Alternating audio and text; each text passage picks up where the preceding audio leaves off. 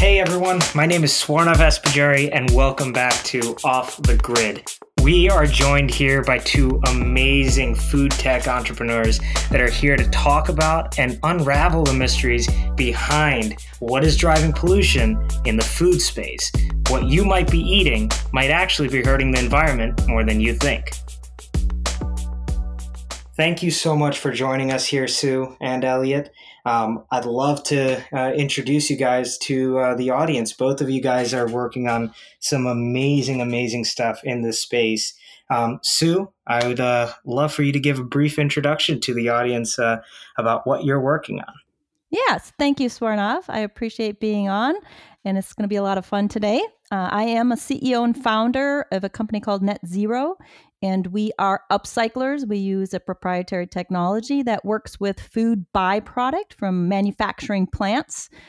We process that and keep that into the human consumption and domestic pet consumption so that that food does not go to waste. That's pretty awesome. And Elliot, what about you? My name is Elliot Roth. I am the founder and CEO of Spira. Spira uses algae to create replacements for petroleum and animal compounds in the supply chain, predominantly in the food industry. We work with a network of farmers all over the world to grow our algae ingredients and replace the more harmful, polluting animal and petroleum-based compounds that are in our food. That's awesome. That's awesome. So as we can see, we have two really, really experienced individuals in this space. And today we want to kind of dive in and really discuss three key topics.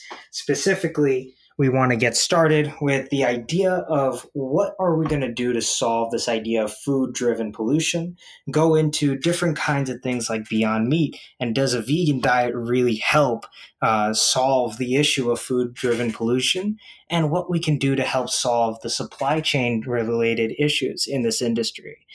So to kick it off, we want to really understand the idea of food waste. Now, when we look at food waste, that can turn into methane. And that actually is one of the biggest, what I would call hidden polluters that people don't often know about when they're eating their own food on a day-to-day basis. And when we're throwing away any excess that we've taken, be it from a buffet and things of that nature, one of the biggest issues that we have is how do we stop any kind of pollution driven from food waste. So I'll open it up to the table. I'd love to hear what you guys think about how we could solve this issue of food-driven pollution. Well, my answer might be a little different than you're expecting, and maybe some of the listeners might get a bit stunned, but I'm going to say it's each and every one of us as consumers. If you look at the Refed site, they have a lot of statistics on there, and 43% of all food waste is from consumers making bad choices in the refrigerator and at home.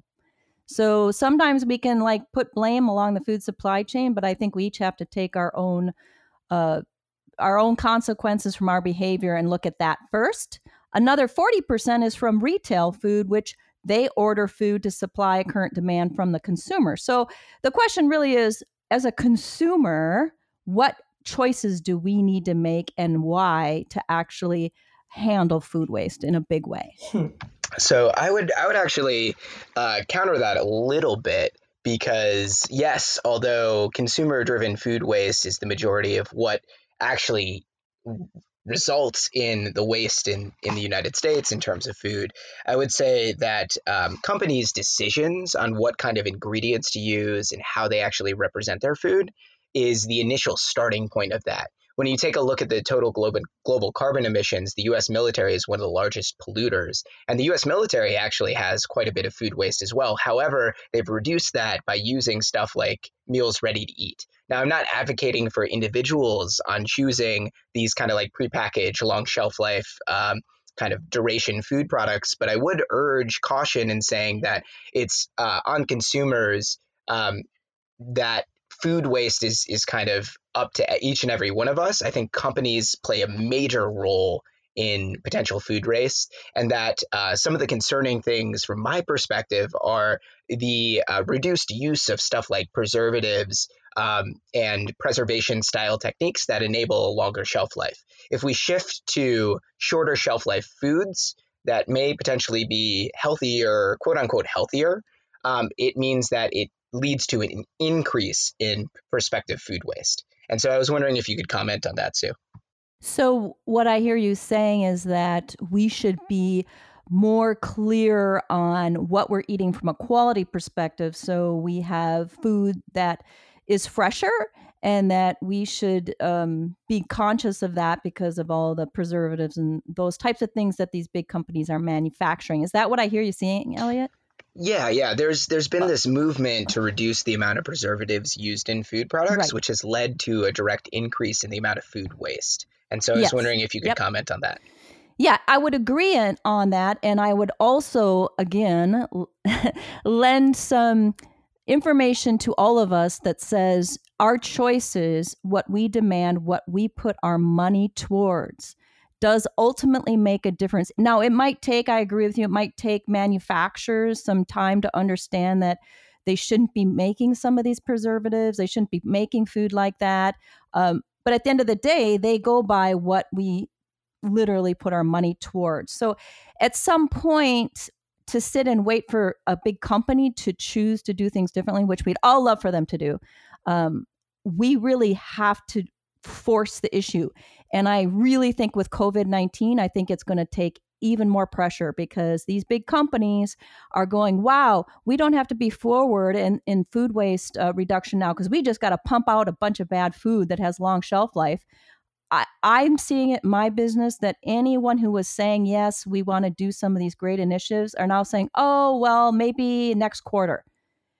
So were they really into food waste reduction techniques and technologies and initiatives, or were they just saying it? And that brings up a really interesting point. Are we talking about the effect of like greenwashing here that's going on in the industry? Because when you start to talk about human behavioral changes, meaning you're telling a person, don't buy this, buy that, because one is better for the planet, one isn't.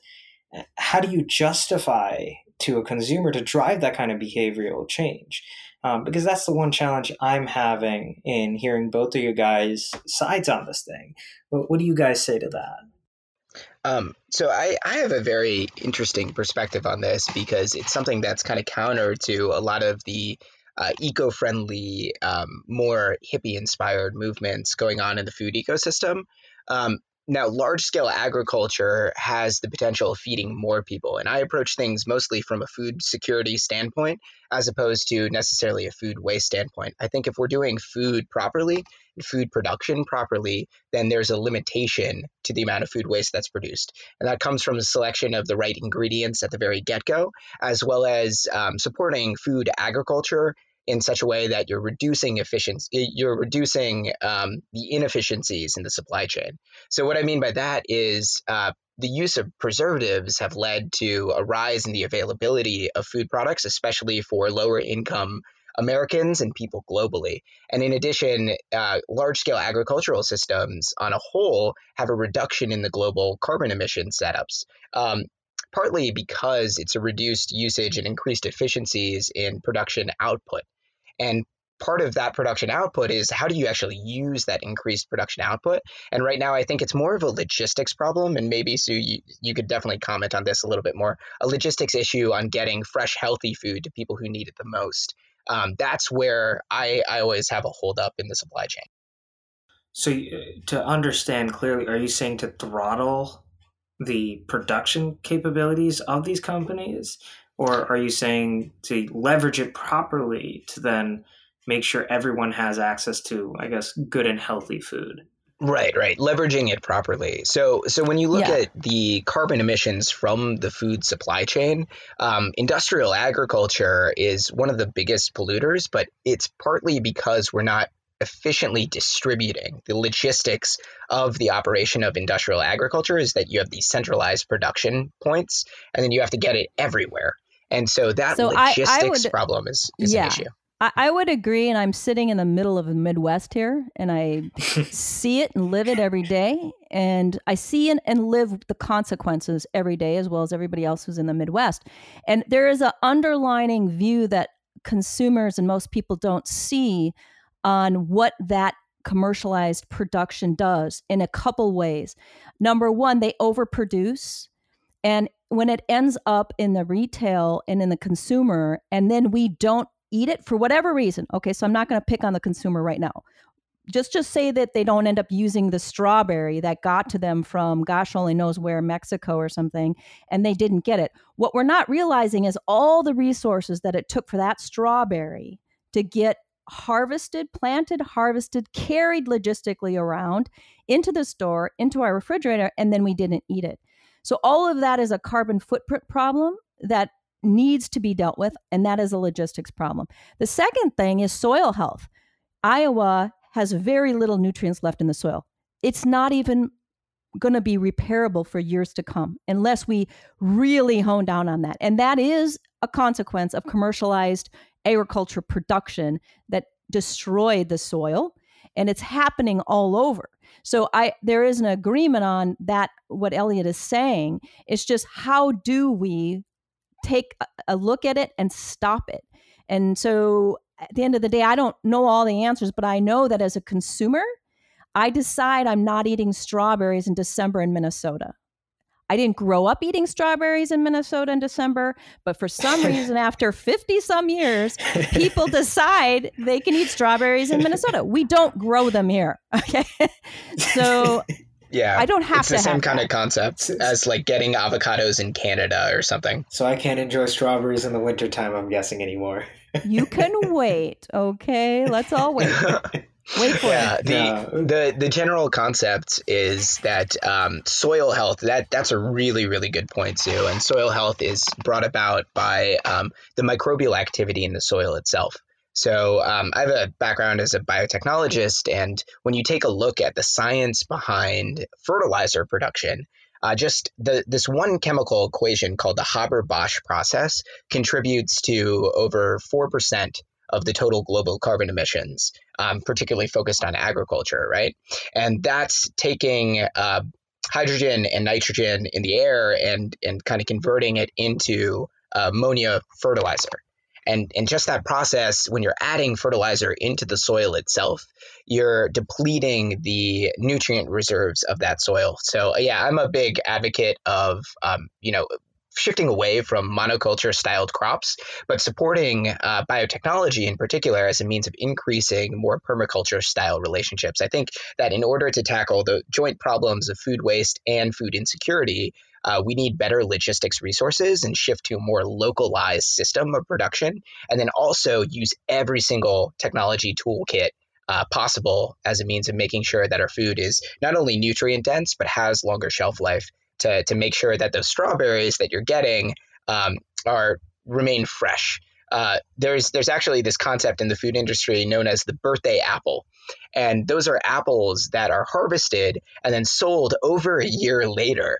And part of what makes it so that they can maintain the apple itself when you buy it in the store is they coat it in wax, and then they keep those apples in cold storage, deoxygenated storage in these big refrigerant units. And that really is one of the big contributors to global carbon emissions is all of the cold chain that is put into place to enable the food to remain fresh so that when it gets to you, you're able to purchase it. So I think more localized production reduces overall climate emissions. Absolutely. It's several pronged approach here. So on food waste, it's easy to say, oh, it's this problem and this problem. And what we've realized is tackling each of those problems alone really hasn't made a difference. And that's because we're doing them each individually. I think we have to step back and say it's going to include all kinds of things along that supply chain.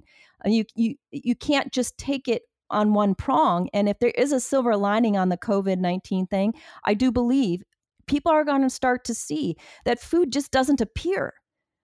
You have to know where your food comes from. When you go to the store right now, you're not going to get bread. You're not going to get flour. Mm-hmm. You're not going to get some of these things that we're just used to thinking just pops up on the shelf and we don't even ask the questions. I think people, as soon as they start saying, wow, I guess I didn't realize where it comes from, what goes into it, what bad things go into it so that I can eat it a year later. And they start to really understand that that's not probably good. But that brings up a really interesting kind of situation, right? Because we're talking about, people here in America, because I don't think any of us have enough real world experience in another country that we can say that, hey, in Italy, they buy food and eat food like this. But in America, at least, we see a lot of people, you know, hey, I have a craving for strawberries today, or I want to buy an apple, which it kind of bothers me that I might be eating apples that were picked a year ago. That's that's not a very comforting fact to know. But how do you explain, because the commonality I'm hearing in both of your guys' statement is over farming. And how do you stop or de-incentivize a company from doing that? Now, I see that in other industries happening through either tax breaks, incentive programs, state level government related things.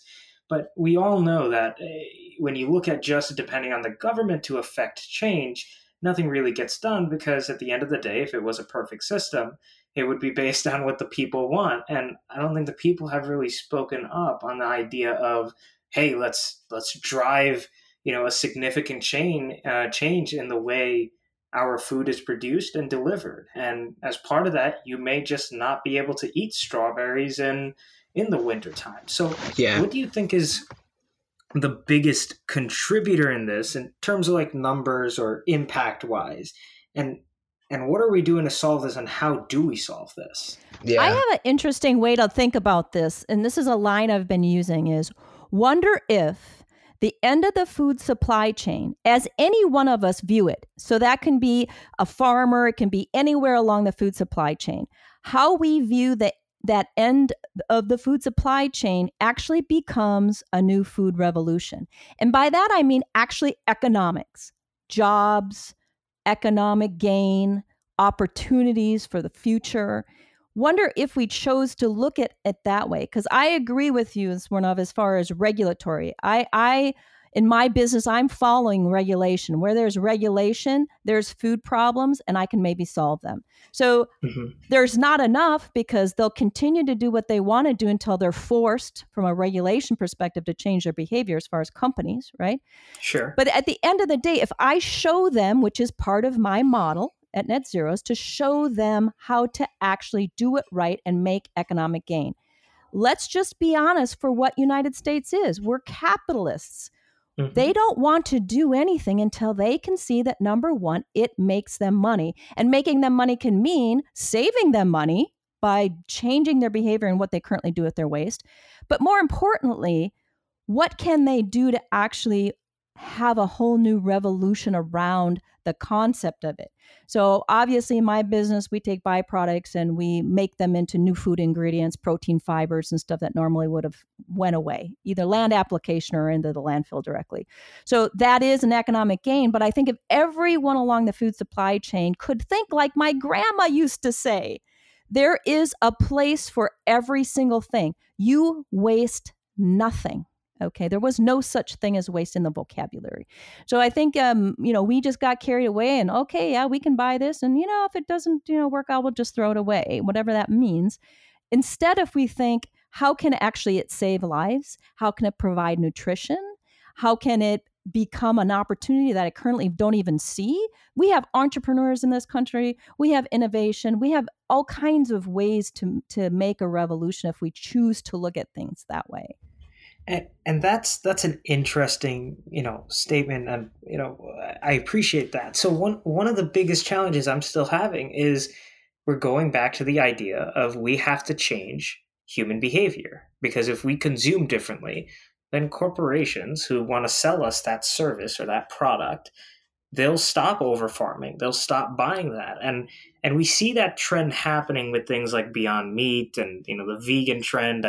It's almost every week at this point that I hear, hey, I went vegan and, naturally that's going to help me reduce my carbon footprint from my food standpoint. And again, food it's such a weird kind of industry from the standpoint of people don't realize the impact the food we put in our mouth actually has on the environment.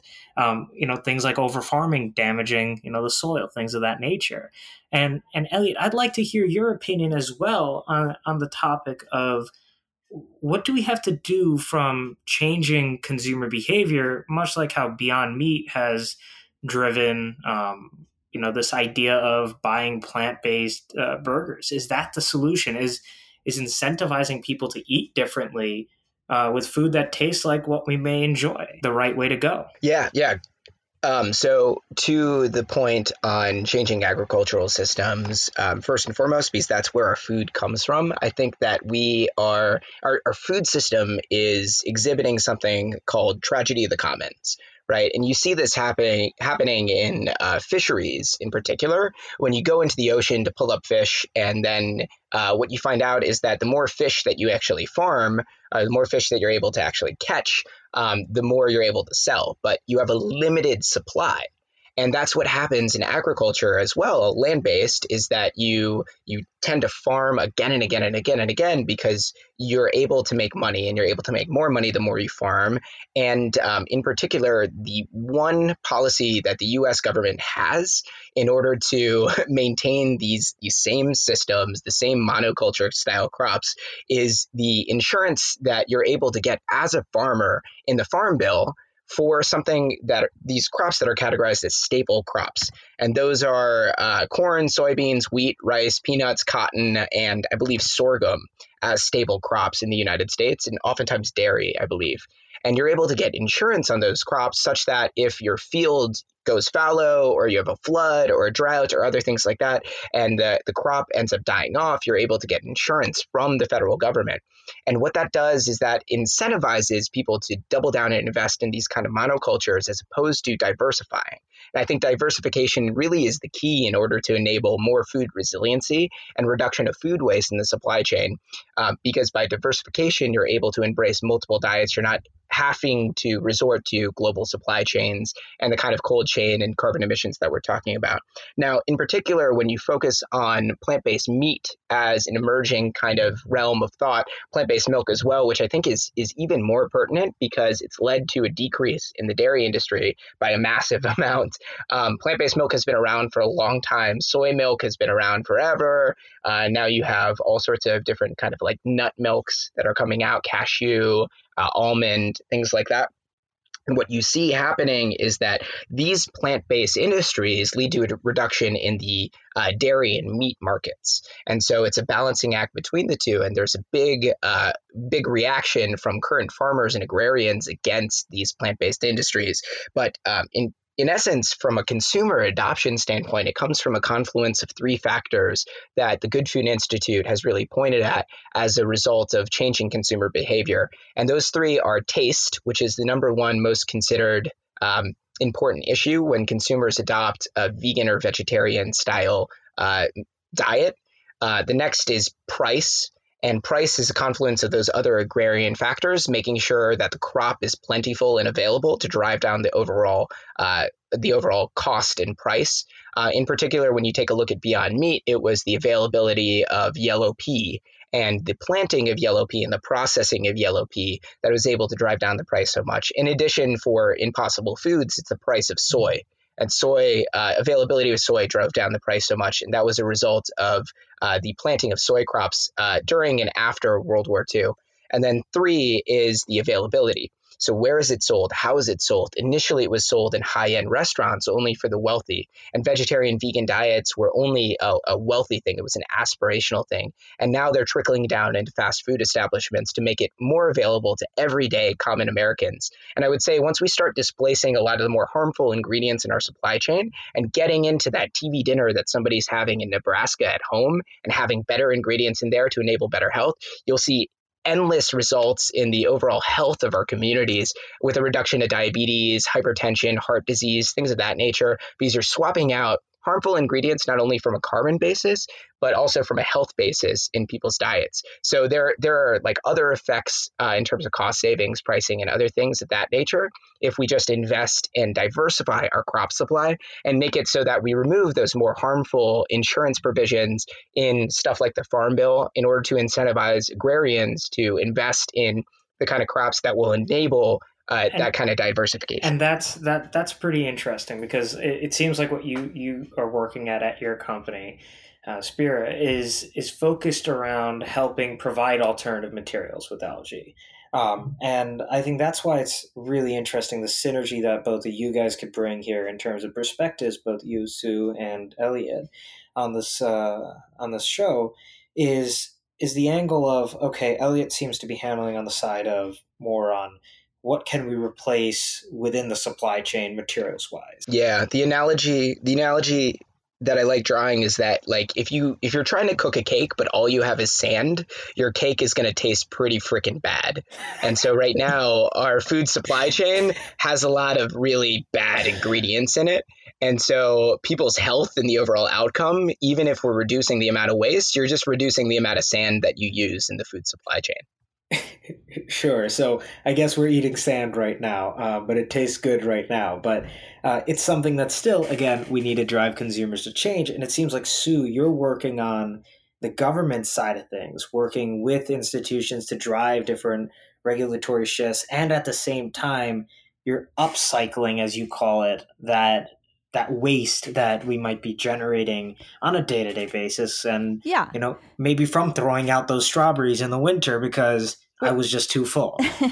So my role is actually interesting because I don't process anything that's gone bad. I process from the companies that Elliot's talking about. I process from oat milk. I process from breweries. I process from distilleries, from almond milk. So anytime that you manufacture some sort of beverage, you have waste product. And the waste product, let's just take oat milk. Let's just pick on oat milk. Very little nutrients go into the milk. The majority of the nutrients get left behind in the oats. And then what do we do? And I know the numbers because I'm currently working with the company. We're talking 5 million pounds of oats a year that are being just literally thrown away. Now, something's been extracted that goes into the milk. And then a bunch of things are added to it to have some sort of nutrient value. But what's left behind can feed the world. And it's protein and fiber and some carbs, and there's some great vitamins. So at the end of the day, when we look at our choices and we say, I want to drink oat milk because I feel like I'm saving the world. Did we really do that? We didn't mean to put all this extra carbon footprint out there and all this other things because we felt like this is going to make us feel good. It might taste good. I agree. Taste has got to be there. Once the price comes down, more people can have a chance to taste it. But don't think of that as replacing dairy because I want to feel better about the carbon footprint. At the end of the day, I know what happens. These plants don't want to throw away 5 million pounds of a great grain. It's just the byproduct and the circumstances from the demand of a consumer. Demand of almond milk has gone down because consumers are starting to realize all it takes to get what you want out of a little almond to drink it. And what you have left is actually the most important part of the almond. All so right. I can do the great work. NetZero is doing the great work, and I can do that. And we can turn around and make new grains and new ingredients to put in and supplement some other, foods to give that protein and fiber back. Mm-hmm. But at the end of the day, are we drinking it because we want to feel good about saving the world?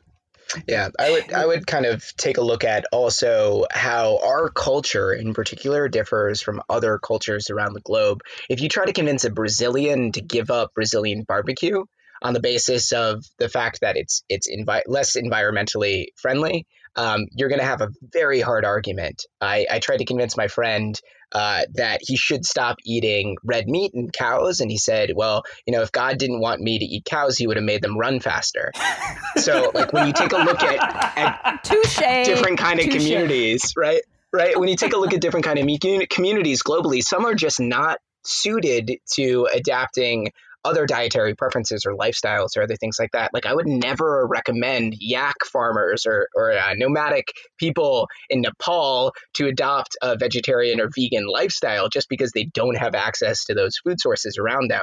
Instead, what I think is the diversification. And then Sue, like you're emphasizing reclamation of a lot of those processing techniques to be able to utilize all aspects of your food.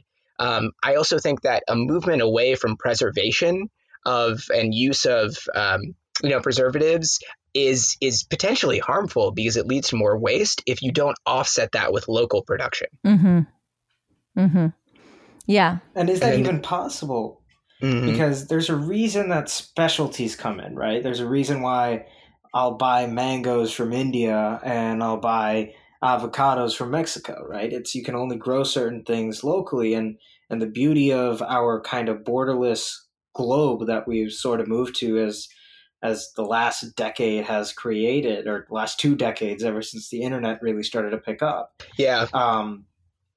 How do we really solve this? Because like I'm hearing a number of different themes on this call. I'm hearing let's change different parts of the supply chain, but then every time we're coming to a point like, hey, let's not use preservatives, there's a really strong argument as to why we shouldn't move away from the technologies or solutions, chemicals that we're using today. And I don't think the idea of consumers having to change their behavior is going to change or solve the problem in the near term fast enough. Now, naturally, you know, as if emissions just keep going up for all of us, that's not going to solve the problem, because if we have to wait on a behavioral change at a global scale or even a nation level scale, the problem may never get solved, or it may not get solved fast enough. Yeah, yeah. Mother Nature has a play in all this. I believe this to be true.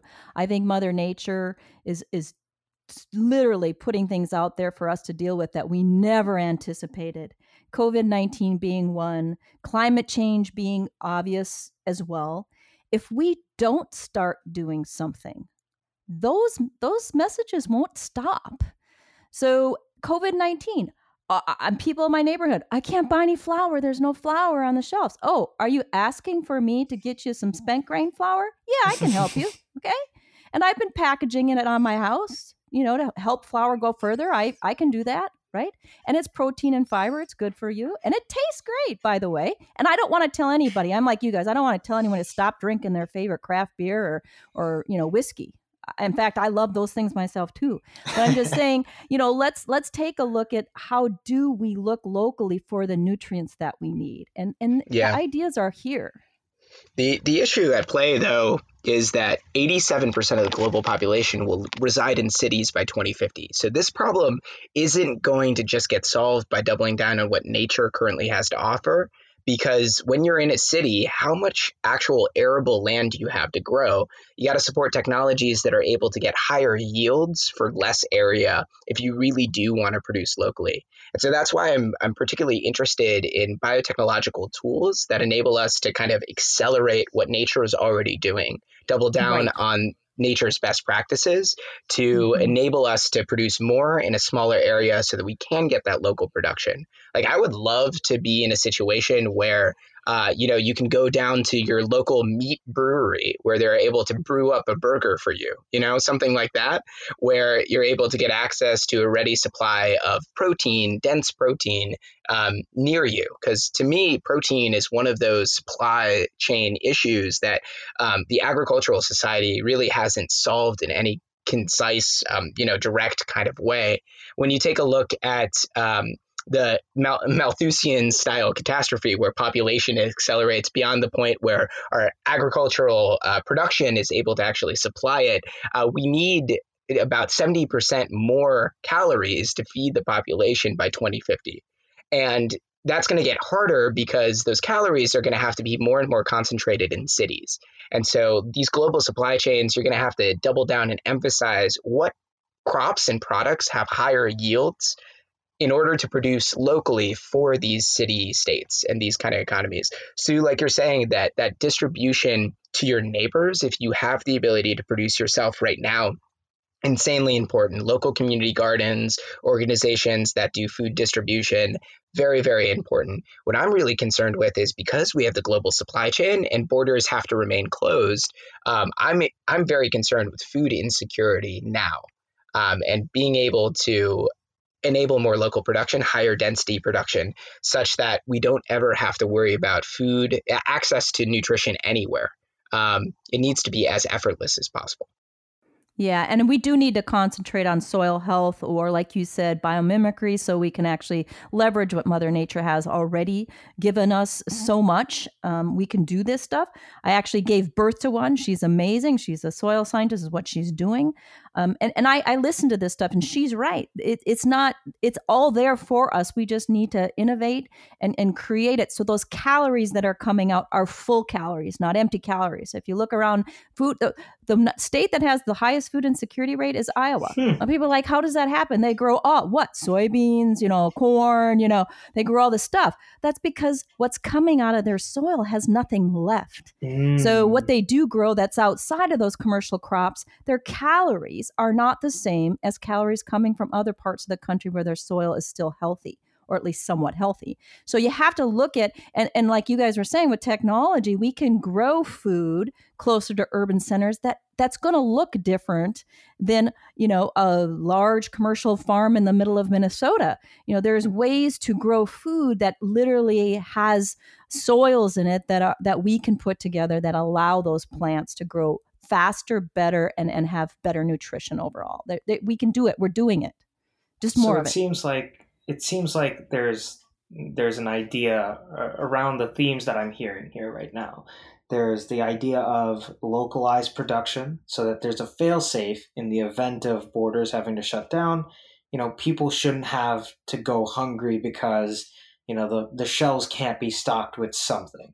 Like right now, if I walk into I won't be able to walk into the grocery store in New York, but I could walk in and it would be entirely empty. It would be entirely wiped clean, and it would be looking more like an apocalypse zone than anything else.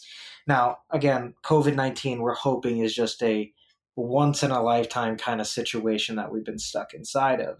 But the idea of having a distributed kind of supply chain that could feed local communities or states without depending on, it being shipped from Iowa in this example, it seems like that's a really key focus point beyond the idea of we need to make our supply chain greener. We need to fix and maintain the soils, stop overeating, overfarming, incentivizing the public, changing our food sources. There's hundreds of different things that I'm hearing from this conversation that have come out to solving this large issue of how do we make food a non-factor in the environmental impact kind of conversation. So going from there, the one major question I want to leave you guys with, and I'd love to hear your opinion, Sue, and yours, Elliot, is if I'm an investor, I'm a startup founder, I'm someone working in the space or trying to work into the space, or if I'm just a general consumer, I'm just tuning in right now because you're two awesome people that I wanted to listen to. What can I do at different levels with the kind of resources that I have?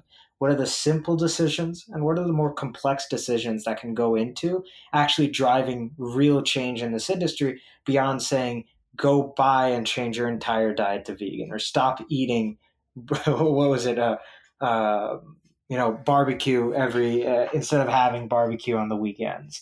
So things of that nature. What would you leave with the audience as actual ways in terms of actionable industry actions that can be taken that individuals could take today in order to help push towards a accelerated reduction of the climate impact that food can bring into our world? Yeah, I got three. So three different levels. First, from a consumer perspective, then from an investment perspective, then from a governmental perspective. So from the consumer perspective, reduce, reuse, recycle, reduce the amount of meat that you eat, reduce the amount of more environmentally damaging food sources, try to eat local, reuse. You can plant like your own garden. You can kind of create your own local food source and recycle. Try to reduce the amount of plastic packaging and other kind of things. If you source local, you'll have less of a carbon footprint from the food that you eat. From a governmental perspective, anybody who has access to decision makers in government, advocate for a change of policy for the Farm Bill. The Farm Bill comes out every year or so and provides funding through the USDA, NIFA, and other such organizations to supply farmers with the necessary financing that they need. Part of that is the insurance policies listed through the Farm Bill itself. And those kind of incentivize these more monoculture harmful crop practices. If you kind of lobby government to adopt a more diversification of resources, that means that you're able to advocate for more diversification of crops and have overall better global food security and a potential reduction of food waste on the basis of enabling crop cycling and other such things, reduce carbon emissions. There's just more innovation that can happen if we stop supporting these, monoculture style setups and enable more of a farming entrepreneurship and younger farmers to get into the supply. About 2% or less than 2% of the U.S. Participates in agriculture, and the average age is over 50 years old. So we need to kind of incentivize innovation in the farming and agricultural ecosystem. And third, if you're an investor, take a look at these growing trends. I mean, there's more and more people moving into cities. There's more people advocating for vegan, vegetarian diets. And we need to produce technologies that are able to have higher yields for lower costs locally in city environments. And when you take a look at our food ecosystem, try to find stuff at the very beginning of the value chain. Don't try to just produce another food product that contributes to the noise. But if you are trying to support a food company of sorts, support companies that do stuff like reducing, reusing, and recycling of food waste, just like Sue's company. And Sue? Yes, love all of that. And I'll just add a couple more things. Consumers, there is a great podcast. It's called Too Good to Waste Podcast.com. Talks about how you can be involved in looking at your daily behavior. What can you actually ask? What questions can you ask of your different folks that where food comes from? If you take a look at it's like people getting into reusing clothes, right? It's like, okay, I don't want to buy new clothes until I figure out where those clothes come from. Do I really need them? Can I reuse them? Can I buy them from secondhand stores? It's the same kind of philosophy as just what kind of questions should I be asking? For food businesses, and that includes farmers, taking a look at adding that fourth R. We've talked about reduce, reuse, and recycle, but let's talk about reharvest. What food are you dealing with, whether you're a manufacturer, farmer, or brewery, or anyone like that? What byproducts can I actually reharvest and make use of again? What are the nutrient, the values in there that we are losing that we don't have to? Local governments, I think, in addition to the Farm Bill, like Elliot was talking about, but locally, I know in Minnesota and some of the surrounding states, I have a lot of luck with local government. Some states are really becoming forward on supporting entrepreneurs, supporting food businesses to actually reharvest. They like what I do if they come in. Is there grants? Yes, there's all kinds of funding. We need more. It's not enough by any means, but there are a lot of initiatives on the local government side as well. And then as far as investors, I agree. They need to take a look at not just apps, you guys. They need to invest in these food technologies. Every time I go to any kind of session, I see technology that is amazing. And all it needs to be is deployed. Investors need to look at how do we deploy this technology that can actually assist along this new food revolution so that we have zero food waste. We do not have to accept anymore. Everything can be valued up. So upcycling, we can all focus on what we can upcycle. And one last question, just to close this entire thing off, because what you both said about investors was really, really interesting to me. What is the return? How do I evaluate return? Because if we remember the clean tech bubble bursting in that 2008 time period that I think a few of us remember, that time period was tough because people valuated investments into clean tech incorrectly, in my opinion, or that was among one of the key factors.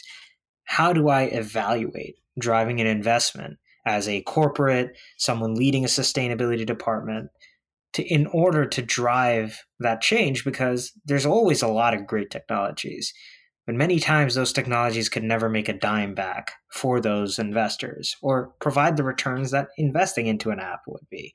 So how would you help create that incentive or the evaluation structure so that they could go ahead and start looking at it from the right perspective that's going to affect change, as you guys are all claiming?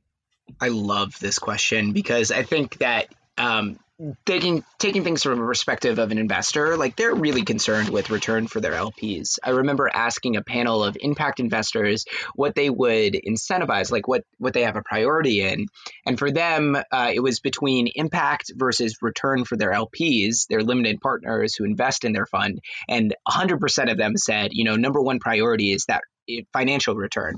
And so from an investment perspective, I would take a look at things that make economic sense. You know, find things that actually are making money, not things that are pie in the sky ideas, and then double down on those and think really long term. Because I think the ones, the investments that work out really, really well are the ones that are at play for a 10-year time horizon, not at play for like a one-year kind of pump and dump style scheme. When you look at these companies rushing into the marketplace for stuff like CBD, for example, it's too late already if you're going to invest in one of those companies. When you take a look at the companies coming into the marketplace for recycling of food waste, well, make sure that they have a longer-term perspective if their waste supply stream starts getting reduced more and more, if they're having to pay more money for it over time. Really start focusing on the fundamentals of like, how do we shift our entire ecosystem over to better ingredient supplies, better farming practices, and eventually better food products in total. If you just invest in food products right now, you have the potential of losing out on the greater market opportunity coming from figuring out how to start from the very basis, the beginning, the genesis of where your food comes from. So take a look at technology in particular. That can be a foundational building block of everything else that comes afterwards. Beautiful. Yes, great stuff. Great stuff, Elliot. I would add on top of that, that instead of just, if you take a look at food and feeding people, don't just look at feeding people, feed people better. How is this feeding people better? Not just feeding people. And I agree with Elliot, just new food product, new this, new that, new sexy this. That's not necessarily feeding people better. And then as far as investment on the impact side specifically, and I also know a lot of impact investors, obviously we're raising capital at NetZero too, but impact investors are the right fit for us. What you have to look at is just assume there's impact. You shouldn't even be vetting on that. You shouldn't know what's their impact. If you have to ask yourself, you're not even talking to the right entrepreneur. Most entrepreneurs these days that are coming out already know their impact. They already are driven by that in their heart. That shouldn't be something that, you know, okay, let's make sure they have that. That should be an automatic. So then the economics is the thing they're looking at. But a lot of times they're like, well, you know, we have to have this impact thing. Why are you even talking about that? You shouldn't even be looking at entrepreneurs who don't automatically have that out of the gate. Then it should be concentrated on how that money works. Impact should be automatic. And that's beautiful. I think that's bang on as to how we should be considering and evaluating different projects. And naturally, in the clean tech space, it takes time before any kind of new technology can actually fit in, you know, be it a new kind of solar panel, or in this case, when it comes to food, a new way to help make food insecurity not a real thing. And obviously, the net result is how can we reduce that environmental impact this can all bring to our world. But with that, I'm going to close it off here. I hope you enjoyed this conversation with Sue Marshall from NetZero and Elliot Roth from Spira.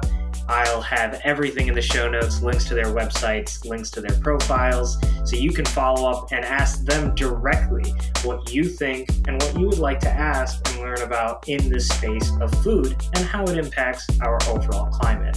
With that, this is an episode of Off the Grid. I'm your host, Swarnav Saha Pajari. Thank you so much, and I'll see you guys next week.